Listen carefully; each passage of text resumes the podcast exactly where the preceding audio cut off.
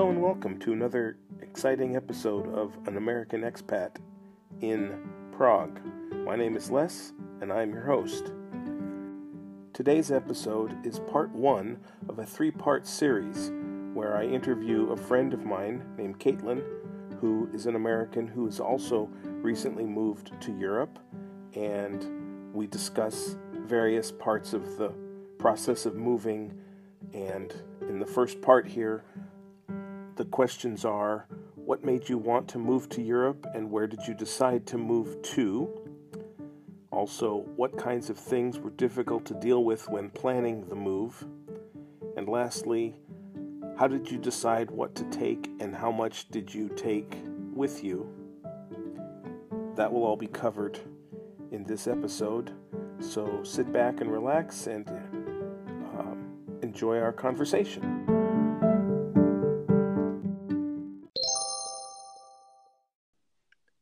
So, I am speaking with my friend Caitlin. Caitlin, hello. Hello. And how are you today? I'm doing good, Les. How are you? I'm doing well, thank you. I know we're both in lockdown. In I'm in the Czech Republic. I know you're in Paris, France, correct? That is correct. And how long have you been in France? I arrived in France late January. Oh, so perfect timing, just before everything got weird. Exactly. Uh, well, you know, we, we do what we can. Exactly. Nice. So, uh, as I've kind of mentioned before, you know, this is sort of a podcast about, you know, why we're doing these crazy things and not just staying, you know, in the places where we lived or where we grew up. So I guess my first question is, What what was the reason why you wanted to move overseas? Well, there's a few factors to that for me. Um, one is, there you go, there's your first. Um, I started dating a gentleman who's British. Uh, therefore, between him living in England and my job of traveling all the time, I just fell in love with Europe. I didn't know exactly where I wanted to move, but I knew that I just really enjoyed it. And I wanted to be with the guy I was dating, and he wasn't as keen on moving to America. So it just worked out that I was going to move to Europe with him. Awesome. I wish I had that kind of experience. My experience was great, but that's that's awesome. Okay. And I believe you said that you are looking to eventually end up in uh, Wales, correct? That is correct. Uh, we did some house shopping over the end of two thousand nineteen, and uh, we found a place that we love. Um, there you go. And I'm going to be hopefully moving there as soon as the lockdown and pandemic kind of relaxes a little bit. Um, and the the brokerage companies and lawyers' offices allow us to finalize the purchase of the house, because unfortunately, when I moved over here, it was supposed to be temporary. Moved here to France, I should say. It's supposed to be temporary. And then when pandemic happened, they closed, you know, everything except for the important legal matters, and they determined that moving was not a reason to be out in public. So once that all clears up, I will be in Wales permanently. Awesome. Yes. I've never been to Wales. I've been to uh, Plymouth and parts of Cornwall uh, before I moved here to Prague. And that part of the country was beautiful. So I can only imagine that Wales is going to be a wonderful spot for you. I, I am, do love it. I am kind of jealous. You can come visit. Uh, I will be. Lo- I would love to. Okay. When you were thinking about or getting ready to move, what what kinds of things did you find to be the most difficult to figure out or have to worry about? The first major hurdle for us is where we wanted to move. I can live anywhere with my job so long it's near an airport. and my partner works from home as an artist.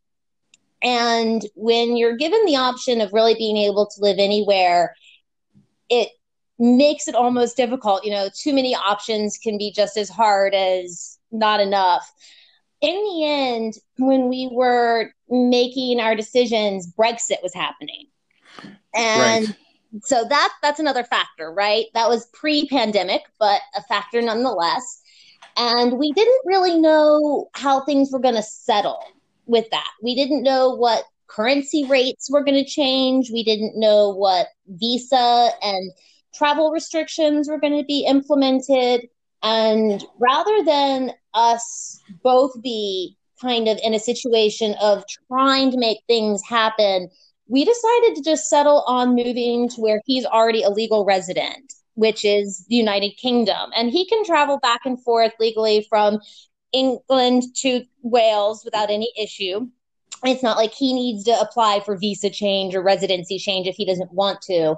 And, um, you know, so that makes it so that only one of us really has to figure out what we're doing with the complicated legal side of stuff. So that that was a factor. And then, you know, just moving your life from one country to another is difficult. And America doesn't make it very easy to transfer out a lot of things. For example, I didn't know that it would be difficult to move money from America to Europe. Uh, that ended up taking quite a bit of time because as a non-resident, I don't have a bank account there. And you can't get a bank account in France on a tourist visa. So transferring money to a third party is almost impossible if it's international. So figuring that kind of stuff out is was a bit daunting, you know, but it, in the end, we, we did work everything out and just took time. Some unexpected things came up, but professionals are a godsend and they work you through it. Okay, sure. I can I can appreciate that. I mean, I moved to Prague, so at least with your choice of home or, or new country, not home country, new country, there is no language barrier. Yes. Yeah, you know, so you can call up a lawyer or a barrister or whatever they're called in England. Solicitors. And ask solicitors, right. You can call them on the phone, even from France, from the United States, and they will gladly talk to you and you can understand what they're saying. Yes. You know, unless they have a horrible accent, you know, which occasionally happens. But it does. Yes. But in for me, of course, you know, it's the Czech Republic. And so they speak Czech, which is a Slavic language. And they have pronunciation of words that we Americans have almost no possibility of making because of the way the, the sounds they produce. The some of the letters, the way they pronounce them are completely different from the way we pronounce letters. uh, so it when you talk to people, often they also don't speak much English. Although younger people here do speak a lot of English, and English is a very popular language to teach and to learn. So, I mean, that's how I make my living here. But it depends on who you talk to, whether you can get ans- questions answered, these kinds of things. Absolutely. So, you know, so for you, it's it's it's a lot. That part is a lot easier. I understand that the the the, the legal side of it is still daunting, and that there are lots of, you know, I's to dot and T's to cross, even with that. But at least you don't have to try to translate the what they're trying to tell you from broken English into English. I couldn't agree more. It was yes. another factor in what we wanted to do, where we wanted to move. Uh, I mean, we considered multiple places. We considered France, Denmark, it, you know, a, a bunch of places we love to be. And it did come back a lot to also, do we want to live in a country where we both have to learn another language? It's one thing to visit a place and manage to understand enough for a weekend, but it's much different if you try to naturalize somewhere because you do want to integrate, and learning a new language is a major factor. And I've never been that good at learning languages. So, um, yeah, I can totally sympathize with you on that. uh, sure, big time. Right. Yeah. So, you know, that's, I, I completely understand. So uh, now, while you were answering, I thought of another couple of questions that I think will be easy, but go for it. How how did you decide what to take, and how much did you end up taking or bringing with you? And I know from, you know, we're friends, so I know your situation. Things are sort of in limbo, but I know you packed up a certain amount of possessions to bring with you or to ship to the United Kingdom. Yes. And what was that? Tell me about that. Well, when I, so my situation was that I was living in a large home uh, and needed to downsize. And when I did that, I did it with the idea that eventually I'd be getting another place in the States. So I kept a lot of stuff that I really didn't need. And over the course of about a year of living in a friend's house and being very parsed down, I made a very conscious decision to get rid of like all of my furniture, um, anything in storage that would require more than one person to carry, basically, was out. I kept things from my parents and family. Um, I kept clothes, books, art. Um, I got rid of the majority of my physical media, such as D V Ds and C Ds, and I almost exclusively buy stuff digitally now, just because I knew that I'd be moving and wanted to limit the amount of stuff I had to, to transport. So when it came down to time to actually move things, I have one cargo container. It's a, I think a fourteen or sixteen foot container. Um, and it will bring everything over. It is not full, um, but it's close. I have a lot of books. Fair. uh, but I also, because I travel so much on a regular basis, kind of had a, a base in a lot of different countries. For example, here in France, I had a friend's house that was storing a lot of stuff for me, so I didn't have to take it back to America. Things that I would buy while I was in Paris, um, books and clothes, things that I didn't need back home. And so here, when I came to France for my little sojourn between countries, I brought two suitcases worth of stuff, mostly toiletries and clothing. And uh, I had a small amount of things here to begin with. Um, picked up my guitar from Belgium. And that's about all I have with me. And then I'll ship my container over when I get to the U K. Okay, cool. I understand. When I moved here, I moved literally with one roll-on, roll-off luggage bag, the kind that's just big enough that it can technically, I think, go in the overhead compartment. I had one large sort of uh, two weeks in the in the in the woods backpack full of stuff, and then I had an over-the-shoulder sort of messenger bag carrying things like my laptop and sure. you know personal items that I knew I would keep be able to keep control with me at all times while I was in the middle of my travel. Cause I was gonna, I moved from the U S here by way of England and the, the Netherlands, spending time with a, a few friends across the, across those three, two countries, I should say. And so I knew that I had to be able to travel by myself through an airport, yep. get on a bus, through a train station, and not have to manage, you know, five luggage, five pieces of luggage and, you know, worry about something getting stolen. So I literally moved to Europe with basically enough clothes for three weeks and a few, a very small, limited number of personal items for, you know, keeping myself sane and connected to my family. Of course. And that was about it. And in the two and a half years that I've been here, I really have not expanded my possessions all that much. You talked about downsizing, and I had been downsizing for several years before I moved. And in fact, I moved from Tennessee back to California where I shipped ten, you know, uh, like HelloFresh boxes full of personal items. I do Calif- know HelloFresh boxes. I have tons of my stuff in them. Yes.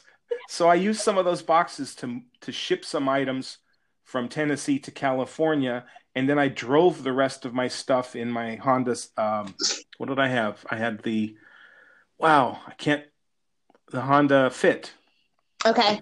So I stuffed that full of the fragile items and I drove that back across the country so I'd have my car in California. So I had downsized down to about fifteen boxes of stuff and clothing.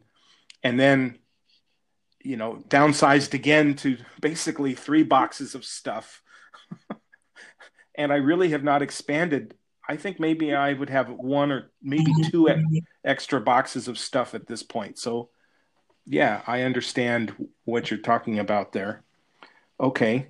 Uh, so you said your your your container is still in the U S then? Yeah, it is. Okay. That makes sense because it's, you know, hard to know when or how to get it over here, I'm sure. I may, or maybe you have that worked out. Well, I don't, unfortunately. So the situation is that until I have a specific date that they can ship it, or even like a date range that they can ship it, nobody can really tell me anything. I've spoken to several companies and have basic quotes, but obviously it fluctuates based on how busy they are. And okay. Right now would be an ideal time to transport it for the companies that are still in operation. But as I mentioned before, the house hasn't been closed on, so I don't have anywhere to ship it to until it's in my possession.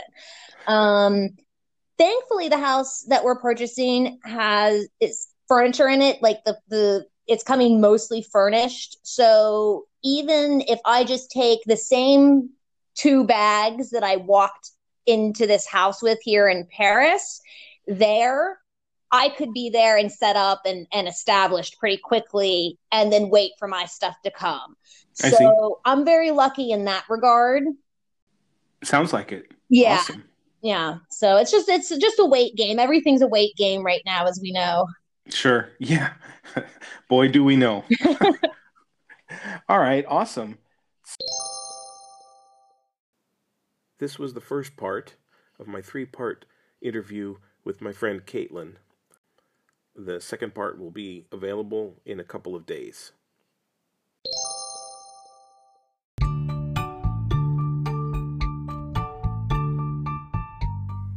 So, this is the part where I thank you for listening and plug all the things. You can email me at historykid at yahoo dot com. That's H S T R Y K I D at yahoo dot com with any questions or complaints, and especially with any suggestions for future topics for the podcast.